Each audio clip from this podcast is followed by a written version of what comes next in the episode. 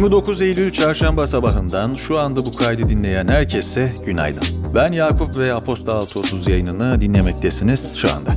Bugün mikrofonda Gizem olacaktı ancak yarınki kayıtla değiş tokuş yaptık. Bunun bilgisini paylaşmak isterim. Sevgili editörümüzün 3 büyük ilin hava durumu ile ilgili şöyle bir hatırlatması var. İstanbul ve Ankara'da hava haftanın geri kalanında da 21-23 derece dolaylarında seyrediyor. Meteoroloji tahminleri yağmur ihtimalini gösteriyor. İzmir ise hafta sonuna kadar adım adım serinliyor. Mehmet bizden hatırlatması demiş. Şu anda dinlediğiniz bülten QNB Finans Bank'ın destekleriyle ulaşıyor. QNB Finans Bank, kolay adresli 7 gün 24 saat hızlı ve kolay para transferini mümkün kılıyor. Ayrıntılar bültende deyip sizi 29 Eylül çarşamba gününün Aposta 6.30 yayınıyla baş başa bırakıyorum. Keyifli dinlemeler. Piyasalar ve ekonomi.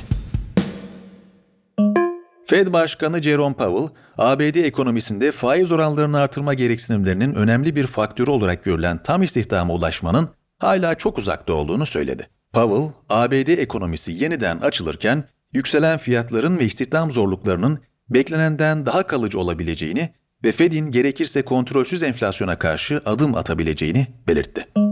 Fed'in kısa vadeli yatırımlarıyla etik davranmadıkları eleştirilerinin hedefi olan Dallas Fed Başkanı Robert Kaplan ve Boston Fed Başkanı Eric Rosengren görevi bırakacaklarını açıkladı. Rosengren görevden bu hafta ayrılırken Kaplan ise 8 Ekim'de emekli olacak. Pamuk fiyatları olumsuz hava koşulları ve sevkiyat problemlerinin arzı tehdit etmesiyle 2011'den bu yana ilk kez 1 doların üzerine çıktı. Fiyatlar bu yıl salgın kaynaklı lojistik problemler ve özellikle Çin'den gelen yoğun taleple %28 yükseldi. Tekstil maliyetlerinin yükseleceği anlamına gelen bu artışın perakende sektörünü önümüzdeki dönem olumsuz etkilemesi bekleniyor. İş Dünyası. Nakliyat İş Sendikası'na üye olmaları nedeniyle işlerine son verildiğini iddia eden yemek sepeti çalışanları dün şirketin genel merkezi önünde eylem yaptı. TBF, DİSK, KESK, TMMOB, TTB gibi sendika üyelerinin de bulunduğu eylemde açıklama yapan Nakliyat İş Sendikası, yemek sepeti hile sepeti olmuş. İşçilerin örgütlenmesine yönelik baskılar, işçi ve sendika düşmanlığı devam etmiştir. İşçilere yönelik istifa baskıları, mobbinge dönüşen uygulamalar artmıştır dedi. Nakliyat İş Genel Başkanı Ali Rıza Küçük Osmanoğlu, bir yıldır yemek sepetinin sendika üyelerine baskı yaptığını söyledi. Çalışanlarda prim baskısı olduğunu, hatta motor kuryelerin bahşişlerinin bile sisteme aktarıldığını belirten Küçük Osmanoğlu, yapılan bir takım değişikliklerle 2200 civarında çalışanın sendika üyeliğinin düşürüldüğünü dile getirerek bakanlığa inceleme talebinde bulunduk. Çünkü bu hileli bir durum. Resmi evrakta sahteciliğe de giriyor, dedi. Küçük Osmanoğlu, yemek sepetindeki indirim yağmuru kampanyasının da aldatıcı olduğunun ortaya çıktığını, şirketin önce ürünlere zam yapıp bu fiyat üzerinden %50 indirim yaptığını söyledi. Sanofi, mRNA tipi COVID-19 aşısı geliştirme çalışmalarını durdurma kararı aldıklarını açıkladı. Aşıda herhangi bir yan etki görülmediğini vurgulayan Fransa merkezli şirket, faz 3 denemesi sonuçlarının bu yılın sonunda alınacağını, bu tarihinde geç olduğunu belirlediklerini ve piyasada COVID-19'a karşı yeni bir mRNA aşısına ihtiyaç olmadığını ifade etti.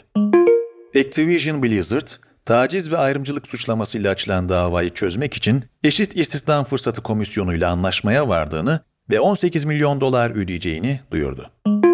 Ford'un SK Innovation'la ABD'nin Tennessee ve Kentucky eyaletlerinde pillerin yanı sıra yeni nesil elektrikli F serisi kamyonları üretecek 2 büyük üretim alanı inşa edeceği ve bu proje için $11,4 milyar harcamayı planladığı bildirildi. Ford'un $7 milyar katkıda bulunacağı projenin 11.000 yeni iş fırsatı yaratması bekleniyor. Mastercard, tüketicilerin çevrim içi ve mağaza içi alışverişlerde eşit ve faizsiz taksitlerle ödeme yapmalarını sağlayacak "Şimdi al sonra öde" özelliğini ABD, Birleşik Krallık ve Avustralya'da kullanıma sunduğunu duyurdu. Politika. Sayıştay'ın 2020 yılı Cumhurbaşkanlığı denetim raporunda Cumhurbaşkanlığının 2020 mali yılında faaliyet gideri $2.896 milyon, faaliyet net geliri ise $95.632.000 olarak açıklandı. Cumhurbaşkanlığının dönem olumsuz faaliyet sonucu $2,8 milyar oldu.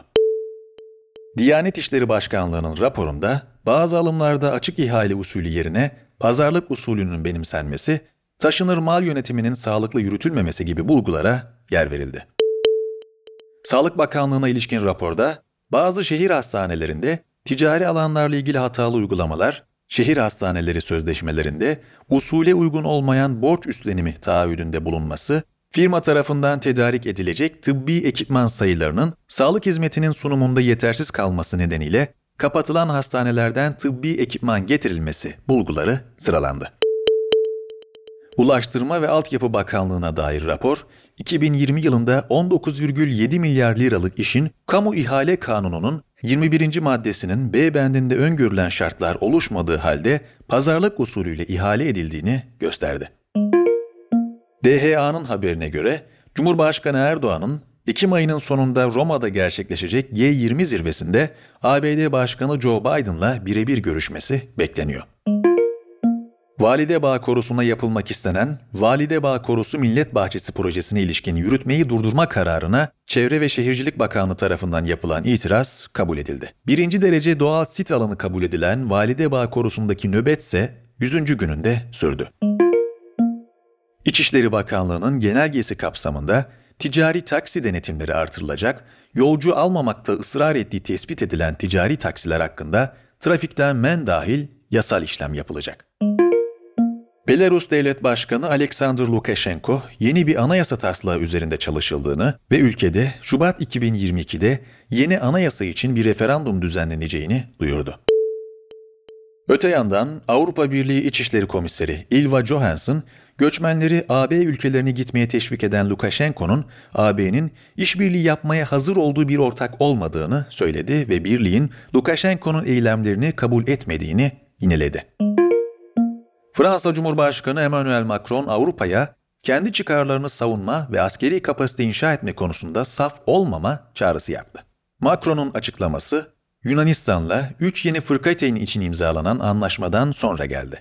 Yunanistan, yılbaşında Fransa'dan 18 Rafale savaş uçağı satın almak için de bir anlaşma imzalamıştı.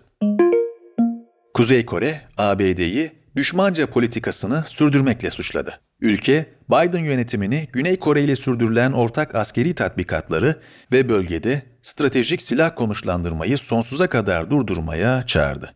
Çağrı, Kuzey Kore'nin kısa menzilli füze denemelerinin ardından geldi. İran Atom Enerjisi Kurumu'nun başkanı Muhammed İslami, Moskova ziyareti sırasında İran nükleer tesislerine gerçekleşen terör saldırılarını kınamayan ülkelerin orada inceleme yapma yetkisine sahip olamayacağını söyleyerek, ABD'nin İran'a yönelttiği Birleşmiş Milletler uzmanlarına İran nükleer tesislerinde inceleme izni verme çağrısını reddetti. Rusya, muhalif lider Alexei Navalny ve tarafları hakkında aşırılıkçı bir grup kurma şüphesiyle yeni bir soruşturma başlattı. Rusya'da mahkeme, halihazırda Navalny'nin yolsuzluk karşıtı organizasyonunu aşırılıkçı olarak nitelemiş ve Navalny'ye 3,5 yıl hapis cezası vermişti. Teknoloji ve Startup.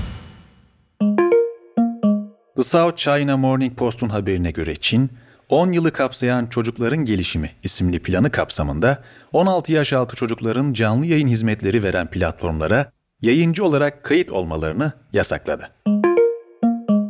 Avustralya Rekabet ve Tüketici Komisyonu, geçtiğimiz yıl ülkedeki reklam teknolojisi tedarik zincirindeki reklam tıklamalarının %90'dan fazlasının en az bir Google hizmetinden geçtiğini belirtti.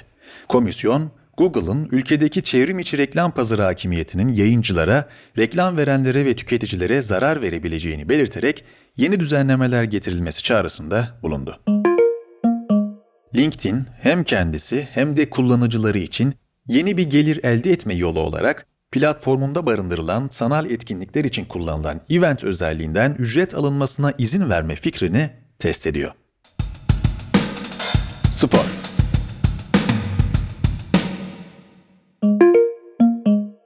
UEFA Temyiz Kurulu, Avrupa Süper Ligi projesine destek veren Barcelona, Juventus ve Real Madrid kulüpleri hakkındaki disiplin soruşturmalarını iptal etti. Bu üç kulüp, 2021'in başlarında Premier Lig'deki 6 büyük kulüple ve Avrupa'dan 3 diğer kulüple beraber Avrupa Süper Ligi projesine katılacaklarını açıklamıştı. UEFA, FIFA, ülke federasyonları ve taraftarların yoğun tepkisinin ardından bu üç takım haricindeki kulüpler girişimden çekildiklerini açıklamıştı. Bugünkü spor kanalımızı ziyaret ederek basketbol dünyasındaki gelişmelere, Şampiyonlar Ligi'nin 2. hafta fikstürüne ve günün öne çıkan karşılaşmalarına göz atabilirsiniz. Günün Hikayesi kanalında yer alan ve Janset Atacan imzasını taşıyan "Protesto hakkı kime aittir?" başlıklı yazı, 2020'den itibaren küresel bir trende dönüşen protestolardan örneklerle protesto hakkı kavramına odaklanıyor. Yazı, barınamıyoruz protestolarına hükümet tarafından gelen yorumları da değerlendirip bir protestoyu fiilen desteklemek için protesto edilen konudan doğrudan müzdarip olmak gerekir mi sorusunu tartışmaya açıyor. Detaylar ve daha fazlası bugünün bülteninde, Günün Hikayesi kanalında.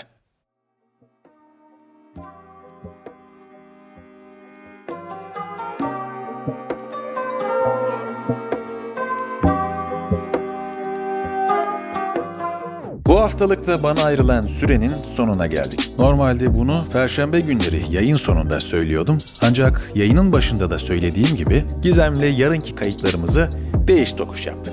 Ben bundan memnunum. Umarım siz de dinlerken memnun kalmışsınızdır. Sürçülisan ettiysem affola, dilim döndüğünce detayları sizlerle paylaşmaya çalıştım. 29 Eylül Çarşamba gününün Aposta 6.30 yayınında beraberdik. Haftaya kaldığım yerden devam edeceğim. O vakte kadar kendinize iyi bakmayı ve Aposta 6.30 yayınlarını takip etmeyi unutmayınız. Ben Deniz Yakup, hepinize güzel bir gün, keyifli bir hafta diliyorum. Görüşmek üzere.